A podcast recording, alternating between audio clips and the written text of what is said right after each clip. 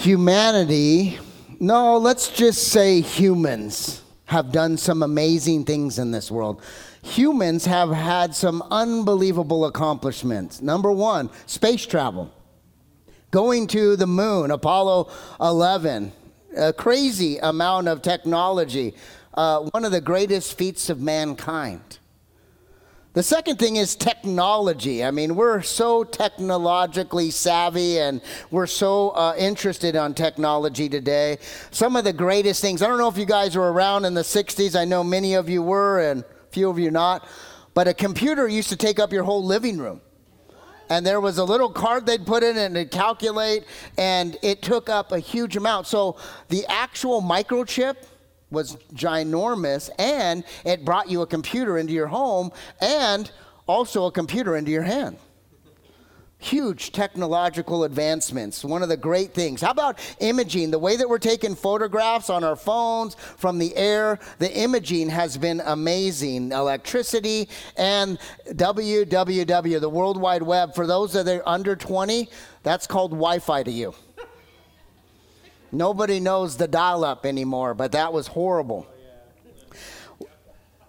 At the turn of the, cent- uh, the turn of the century, remember Y2K, when they said the 21st century, do you guys remember what they said it was going to be? It was going to be the biotechnology century. We were going to learn more about the human body, and we have through DNA and everything that we've learned about the body. It's been incredible. The medicines that we have, the way that we're doing surgeries today, and the understanding of the body, how we understand how the body heals and works. It's been amazing just in the last few years.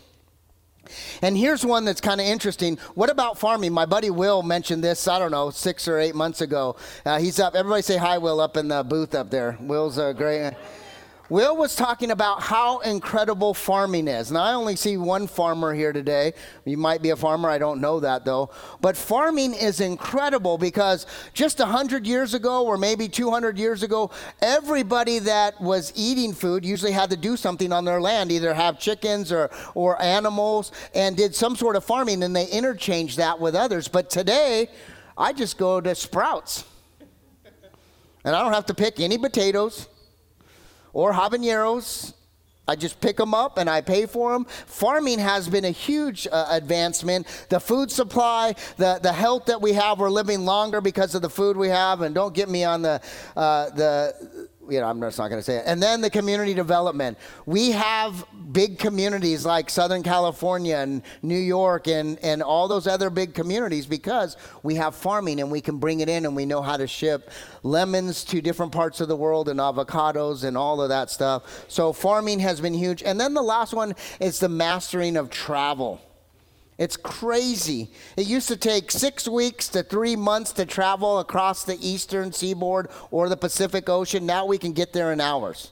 If you've ever been to China, it's about a 12 to 14 hour into China, and then you go other places. It's incredible how fast we can go planes, trains, and automobiles. We, we have this train in California. We've never seen it, but it's supposed to go really fast one day. Just and then we have automobiles that are self driving, and one day we're going to see the transportation of it in a different way. But just the mastering of travel has been incredible, and the human accomplishment is in, eh, amazing. But what humanity has also done positively, humans have done negatively. What we are given from God, we also turn into evil. Number one is war. Any war doesn't matter what it is, it's usually over greed or resources, of some sort of wanting something. And so war has been something that's lasted the, the, the, the, the whole time that we've been on this earth. And then the second one is the weapons. The greatest thing that's ever happened in our society today is the atomic bomb that's been man made, and we have nuclear capabilities, we have drone capabilities today. Weapons has also uh, been, what was done for protection or other things has now been used for negative things. The third one is, and one of the most severe things that we've ever seen is the Holocaust. Six million people killed by a regime thinking that they were doing something better for humanity. What about drugs? The drug epidemic is humongous, it's getting worse and worse and we're not doing that much as a society to deal with it. We're talking about it, we realize it, but the drug epidemic, they're talking about 350,000 people in America are dying from pharmaceuticals every year, if not more. 350. So one person, uh, uh, a thousand people every day just on pharmaceuticals alone. That's not including anything else. And the last one might be the worst one of all is slavery. And not just the horrific slavery that's in our small history, but all of slavery through the test of time. And even beyond that, the slavery that's happening today. I know a story happened right down the street. I'm just going to kind of give you generalities, but it came from Facebook and trafficked somebody in our community to sex slave. So don't act like it doesn't happen here and other places. It's not in this, but it's happening in our own city and it's happening all over the world. Sex, uh, sex trafficking and slavery is, a, is an issue. It's been happening for all of time. We are working. Jeremy did a message with Love Justice, and they're trying to help people out of this. This is still happening today, and it's horrible. But there's one person, one human being that might be the worst human being of all time. You guys probably know him. His name's Mao Zedong or Chairman Mao. I don't know how much you know about it because we don't know much about what's happening in China, but this one man in four years killed at least what we know of 45 million people in four years. From 1958 to 1962, he killed at least 45 million. 10% of those, if not more, were tortured to death for months on end. So we know of that. So you know how things are in China and the data they give us. It could be 90, it could be 120, it could be 180 million people that died. We have no idea. We just know of the 45 million. One man in four years. We don't talk about this this much because it's not our history, but it is history in the world. But the beautiful thing, there's another man that counteracts everything that's ever happened, and we call him Jesus. Jesus the Christ, it's not his last name, Jesus Christ. And so when you use that as a, as a cuss word, you're actually mispronouncing it because the Christ is a name. Messiah, Savior, the Christ, that's who he is. And one man comes into this world and changes everything for all times. Here's what Romans said. Here's what Paul says about what happened. Here's what it says For the sin of one man, Adam, brought death to many, like Mao. For the sin of one man, Adam, brought death to many. But the good news is this but even greater is God's wonderful grace, his gift of forgiveness to many through this other man, Jesus Christ, saves the world. And it's saving you, it's saving me, and it's saving all of us. And that's where we begin today. And I want to ask this question why? As we go into this Christmas season, we're going to ask the question why? Why the Nativity? What is the purpose of it? That movie is ex- going to explain a lot of it, and we are going to dig into the three main characters over the next few weeks. Jesus, Joseph, and Mary. And on Christmas Eve, we're going to talk about the Savior and why He's the Savior. Why? Why do we understand that? It's really important that we ask that question. This Christmas season, we are going to deconstruct the nativity. We're going to pull it apart and look underneath it. And on Christmas Day, that movie is going to go even deeper to help us understand why the nativity is still important and how you can make it a part of your everyday life. Super critical that we understand that. And today we're going to ask the question why Jesus became a human. And hopefully, it's an apologetic study or it's some information that you might know one or two or a few of these, but hopefully, you'll learn a few things, or beyond that, that you'll take a few of these and go into your workplace, go into the place of school, go into your family, and present these things so that you have a greater knowledge and understanding of who Jesus is. Why did Jesus become a human? There's got to be a better way. Can't he just levitate down and show himself and say, I'm the Lord, everybody bow down? Or was this the plan from the beginning? Why did he become human? You think there's got to be an easier, softer way. There's not. There's a purpose. Now, we all know the story of the Nativity. It's cute. It's a baby Jesus and there's traveling, but there's a lot of stuff that's not cute. There's murder and there's mystery and there's intrigue. And what we're going to do today is know more about the details. You guys kind of know the story about the little baby and Bethlehem and Joseph and Mary, but we need to ask the question why and what does it mean? And do you realize that it's important that you question things about your faith and you question someone like myself that's on stage reading from the Bible? You need to look in your Bible and make sure I haven't manipulated the words. Because if I'm doing that, then I'm misleading you and I'm not of God. I'm not working for the kingdom of God, I'm working for self. But you've got to fact check it, and it's good to ask the question. There's this concept in, in, in, the world today, it's happening on TikTok right now, called deconstructing your faith, asking all kinds of questions. Well, what's happening is people are asking all kinds of questions about Jesus and their faith, and they're pointing to humans and not pointing to the gospel and not pointing to the Bible. And because of that, they're walking away from God or they're minimizing the power of the gospel. Faith isn't meant to be static. And I honestly think a lot of us come into church and we just don't want to change anything. And we see all up and down our highways and byways here little churches that are withering away because nobody wants to change the music, no one wants to change the preaching, no one wants to change anything because we don't want to do anything that disrupts what I want for Sunday. But that's not what it's about we need to ask our question why. And when you ask a, a, faithful question why, why Jesus as a human, you know what you're saying to God? You're actually saying, I'm taking this seriously. And I'm going to go on a mission to seek out truth. When I ask why, why I'm this way and why I'm doing these things, I'm actually saying, I want more out of my life. I'm not just settling for whatever God gives me or whatever I have. I'm on this mission to seek the truth and to live out this gospel by understanding it and really, be, really becoming a disciple. I love what Jeremy said last week.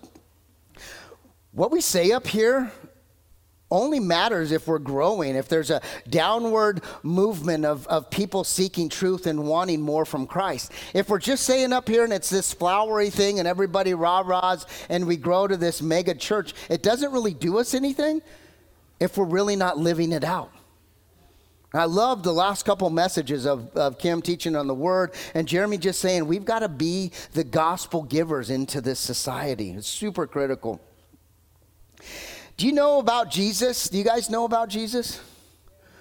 Let me tell you one of the things that Jesus did is he asked questions as somebody asked him a question. You ever see that in the gospel? Somebody asks Jesus a question and what does he respond?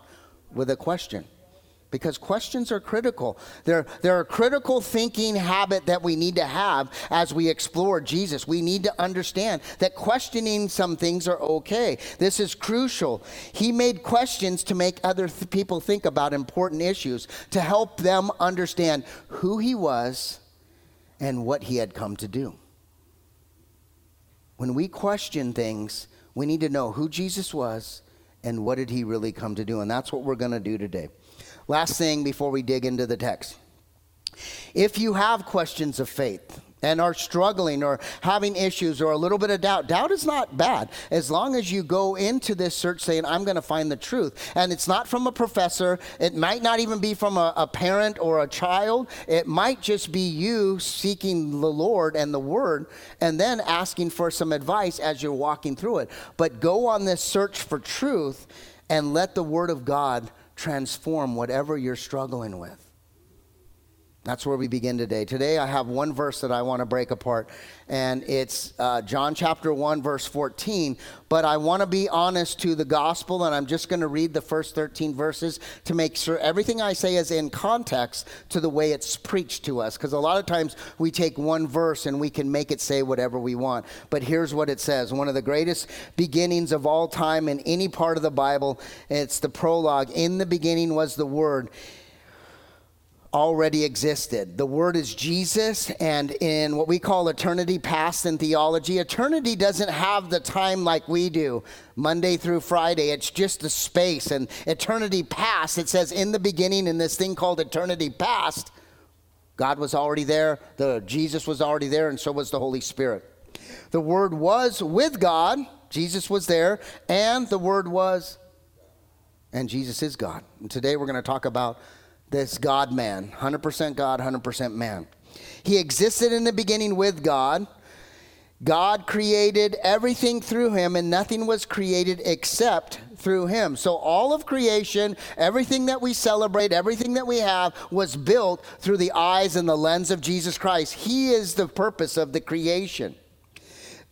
The Word gave life to everything that was created, and His life brought light to everyone. If your life sucks right now, this is a depressive time. Not everybody loves Christmas. Not everybody wants to hear Christmas jingles. And not only that, it's a tough season for some because things happen during Christmas, tragedies happen, and it's a hard time for many. But listen, it says the word gives life. So go to Jesus and he will help you with your life and bring you out of darkness because he is the light. And that's what it says. The light shines in darkness, and the darkness can never extinguish it. God's light can't be extinguished. You could do a lot of stuff. You can roll around in the mud and the crap and all of the dirty things of this world, but even that won't extinguish the light if you have it. You just need to pick yourself up, shake yourself off, ask for help, and let God walk you through that. Now he talks about a forerunner, somebody that's gone before him. He says this God sent a man, John the Baptist, not the John that wrote this, but John the Baptist, the guy that uh, ate, ate uh, I was going to say ate camels, but no, he didn't. He li- have camel hair uh, garb, but he ate honey and insects. He says to tell the to tell about the light so that everyone might believe in his testimony.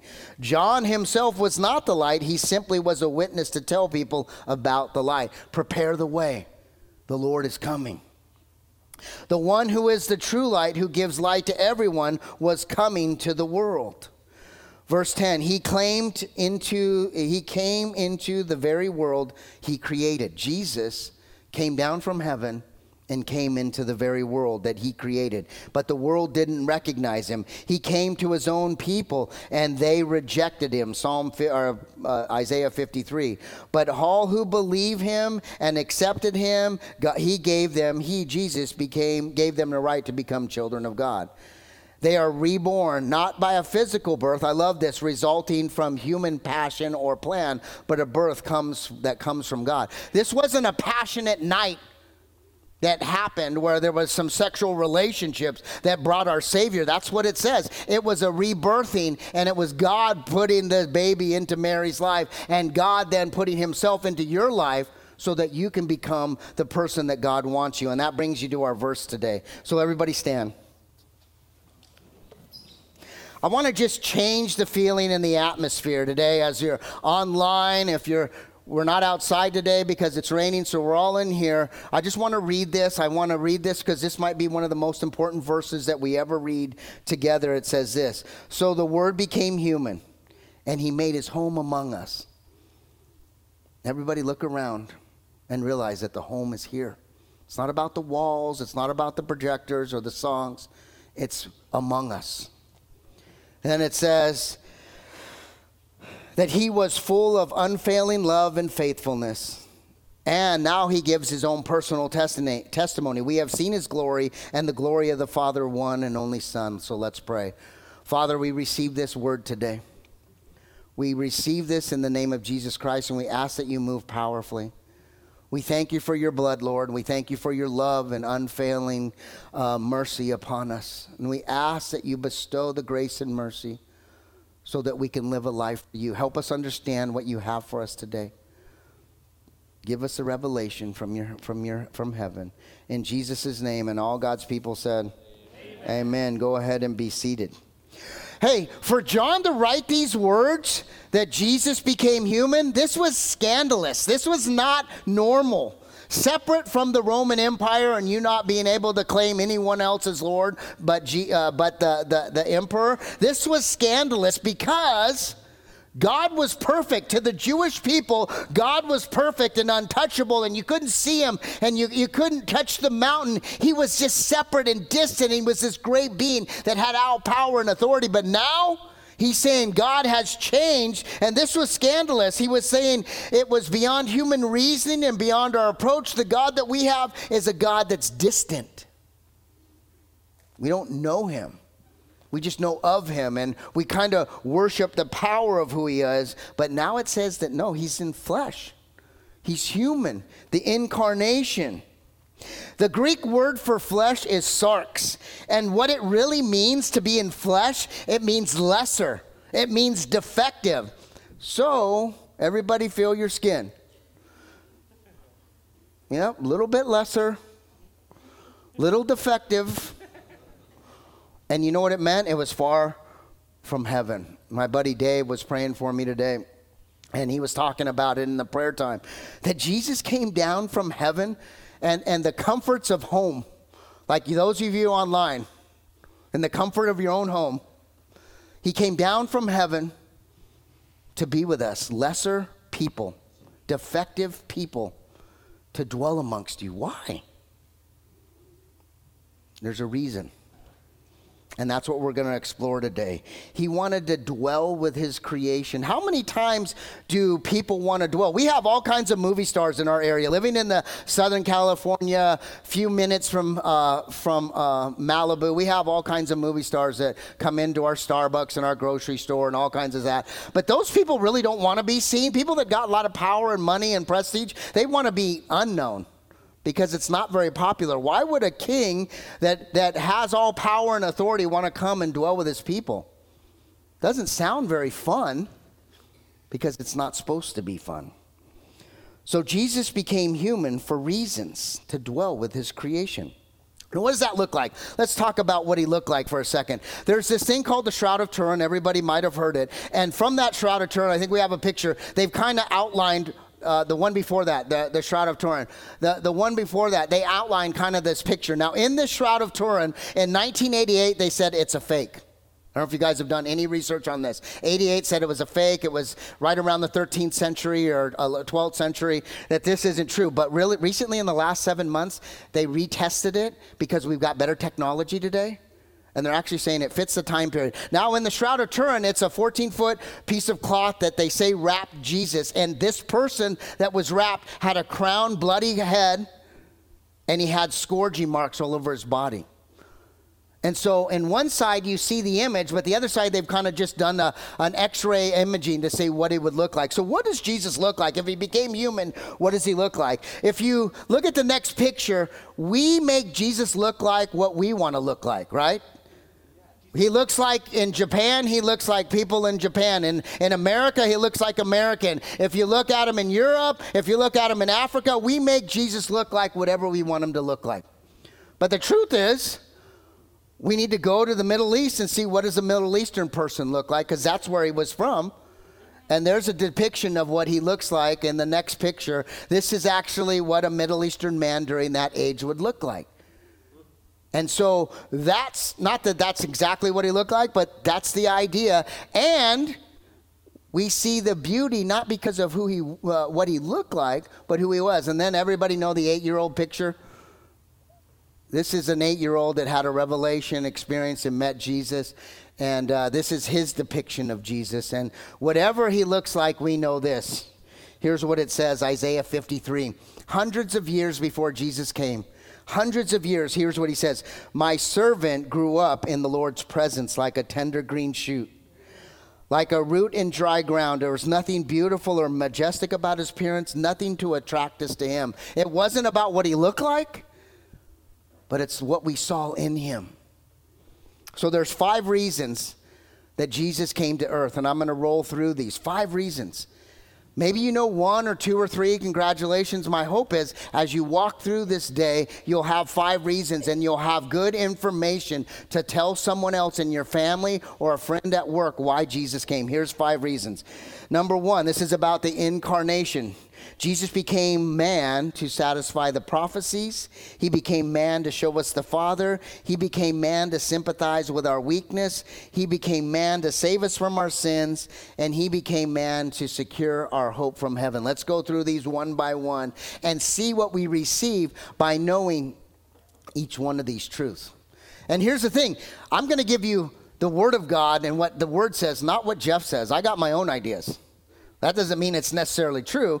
That just means more my own ideas. All we can do is point to the Word of God, and here's what it says. The first one is Jesus became man to satisfy the prophecies of the Old Testament. There's an Old Testament, it's on this part of your Bible, the place nobody ever likes to go except Jeremy. There's a whole other section. It's nice. It's good, right? And so on the back, on the front side of the Bible, there's this Old Testament, and there's these words. Isaiah chapter seven, verse fourteen. Uh, the, God tells uh, Isaiah, "Go to King Ahaz and give him this message and show him God's plan." And they're in the middle of wartime. They're always at war, and there's only a small period of peace when Solomon was, was reigning at the beginning of his reign. And in the middle of it, God reveals his plan, not for the day, but for his future plan of salvation. Here's what it says Isaiah 7:14 Therefore the Lord himself will give you a sign the virgin will conceive and give birth to a son and will be called Emmanuel. Listen, both Christmas stories in Matthew and in Luke, both Christmas stories say that you will have a son and we will call Emmanuel. We know his name's not Jesus. The actual word Emmanuel just means that he's with us, he's dwelt among us, that he's human and he's here and he understands it, that he's with us. That's what it says. And then it says a little bit later more of the Christmas story in Isaiah chapter 9, verse 6. I don't know if I have it up there. It says, For a child was born unto us, a son given to us. The government, it's going to rest on his shoulders, not yours. Doesn't mean not to vote. That's not what it says. It just means that the government's going to be propped up on him. And then it says that uh, he will be called, and this is who he is. This is what was predicted. He will become wonderful counselor, mighty God, everlasting Father, and Prince of Peace. We know that to be true because that's who he is. The beauty of it is what was predicted hundreds of years before Jesus came comes true. Right? That gives us validation and confirmation that who God is actually really is true because he does what he says he's going to do.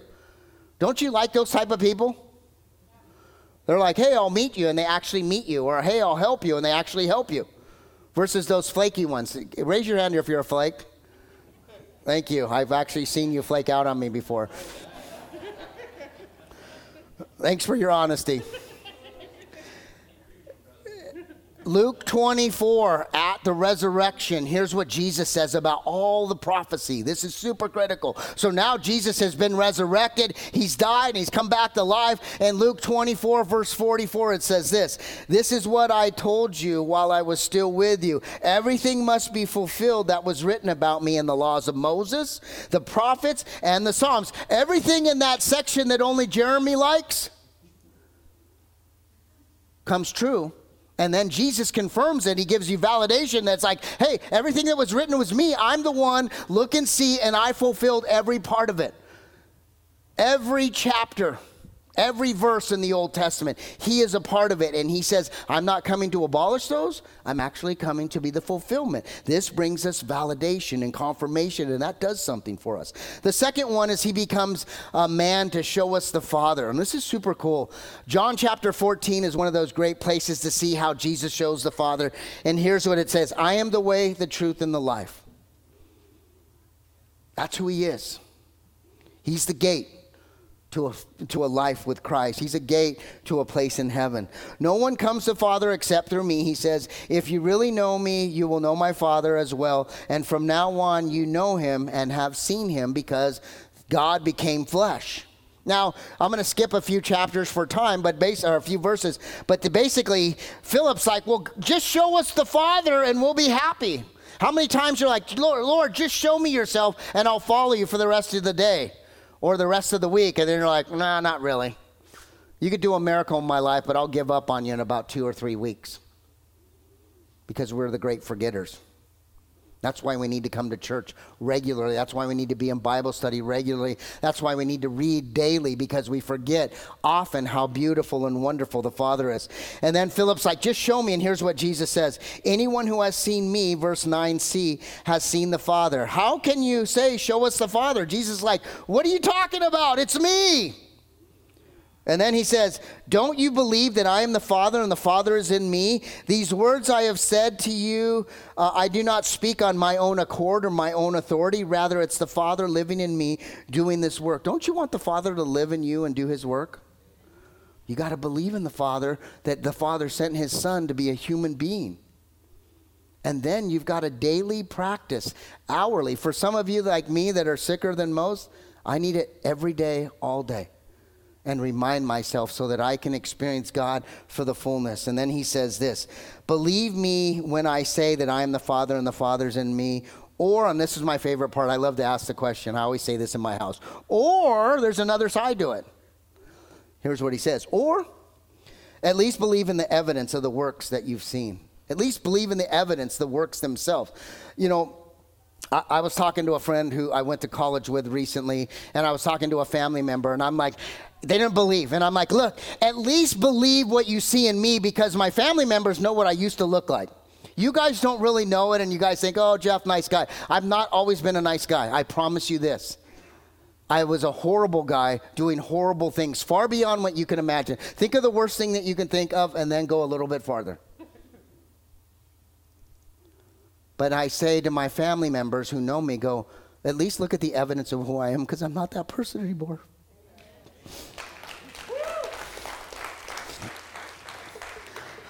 And that's what Jesus is saying. At least look at the evidence. Look at the evidence of what has happened. And I was telling my friend at college, I'm like, look at the evidence. You've seen me in college and how out of control I was. And look at me today. You got to at least believe that.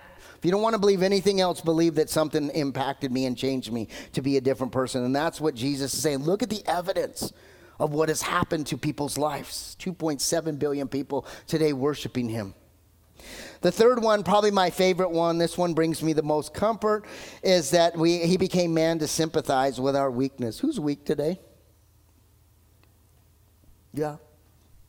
And you know what? The Father says, I'm here. And I'm here to minister to your heart, and I'm here to lift you up. In Hebrews chapter 4, we see this, and it says this. It says, this is 14. I don't know if it's in the notes. It says, Since then we have a high priest who was entered into heaven, Jesus, the Son of God. Let us hold firmly to what we believe. Let us live for that truth and hold firmly. This high priest of ours understands our weaknesses. Whoever just raised their hand and whoever was too afraid to raise their hand, he understands your weaknesses. For he faced all the same testings or trials. He saved all of it, yet he didn't sin. He had the opportunity to have sexual intercourse, yet he didn't sin. He had the opportunity to drink and overdrink, yet he didn't sin. He had the opportunity to be greedy or to have a power trip and have, uh, uh have everybody worship him and honor him and, and lift him up as king of the world, but he didn't want that. He wanted to be king of heaven.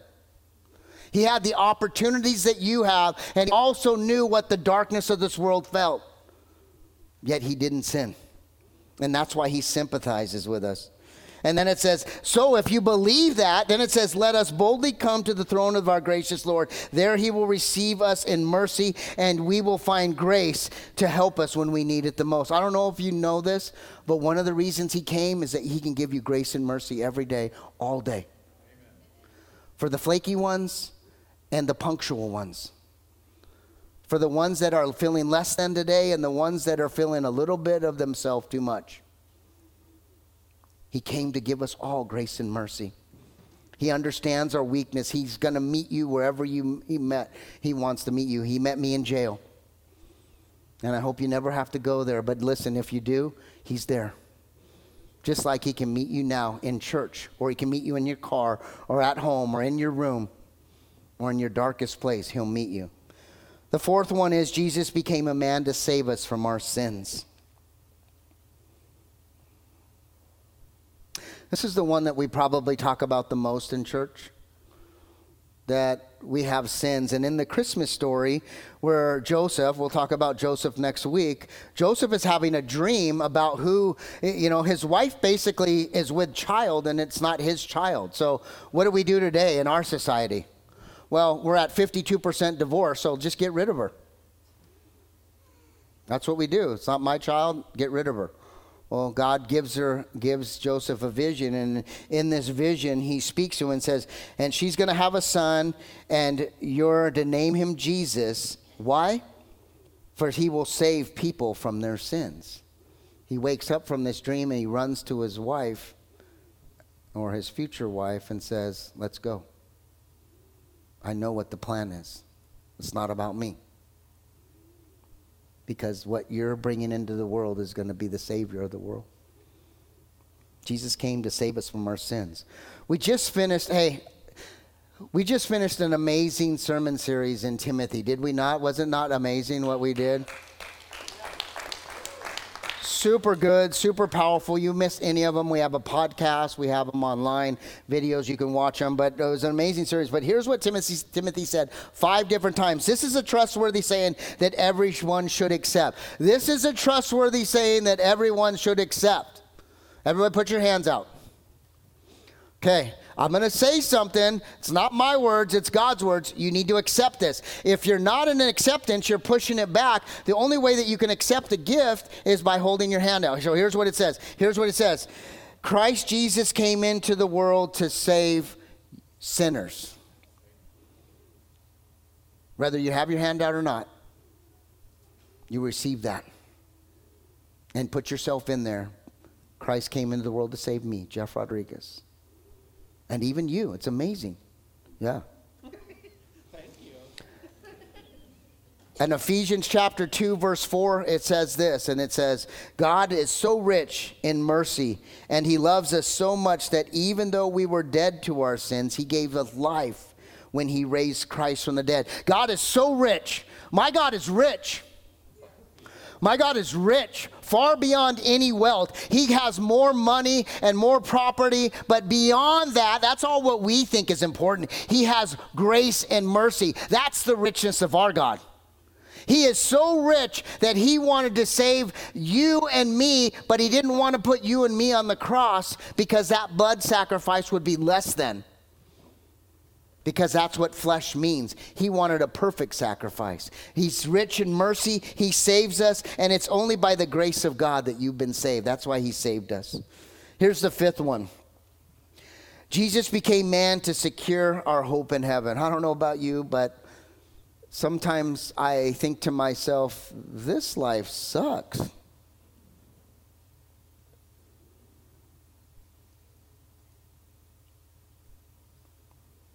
You guys? Go through something terrible or you see something horrible? But listen, this isn't your only spot. There's a better place. It's called heaven. And in heaven, this life is gone. Whatever you did, it's gone.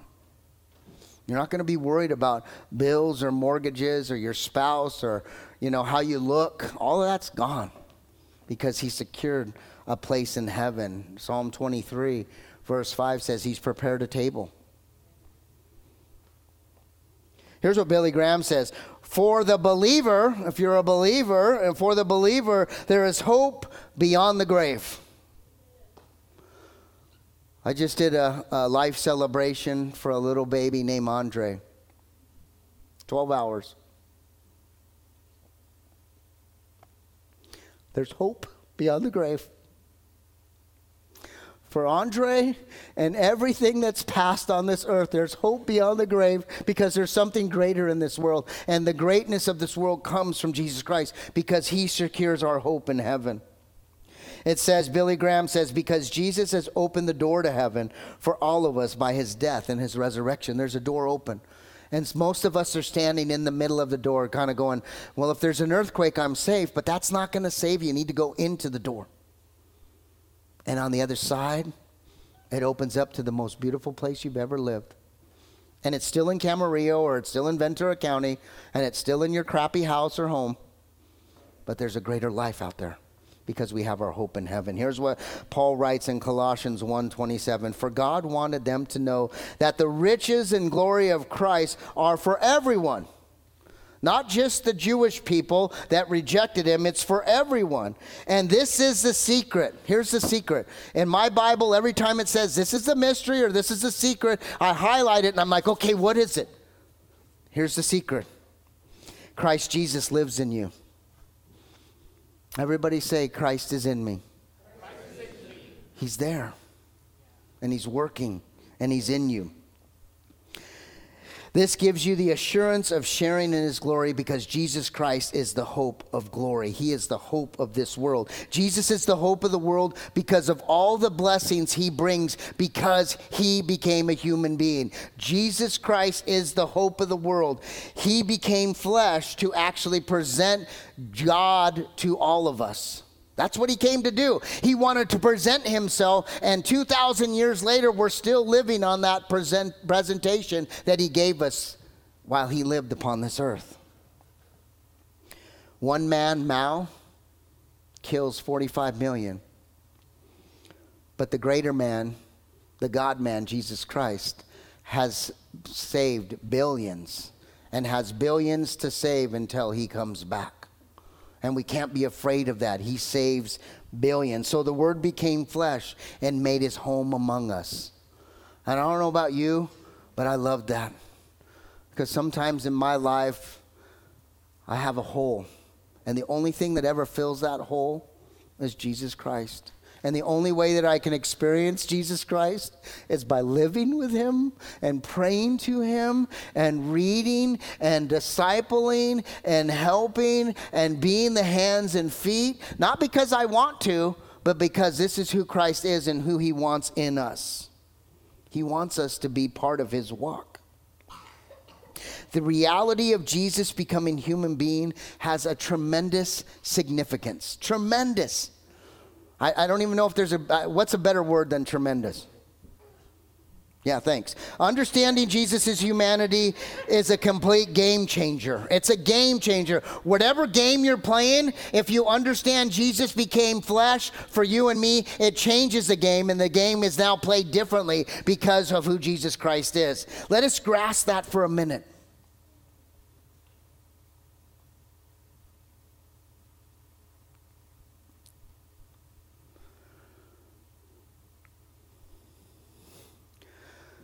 If your life isn't changing, then you got you got to get more Jesus in it.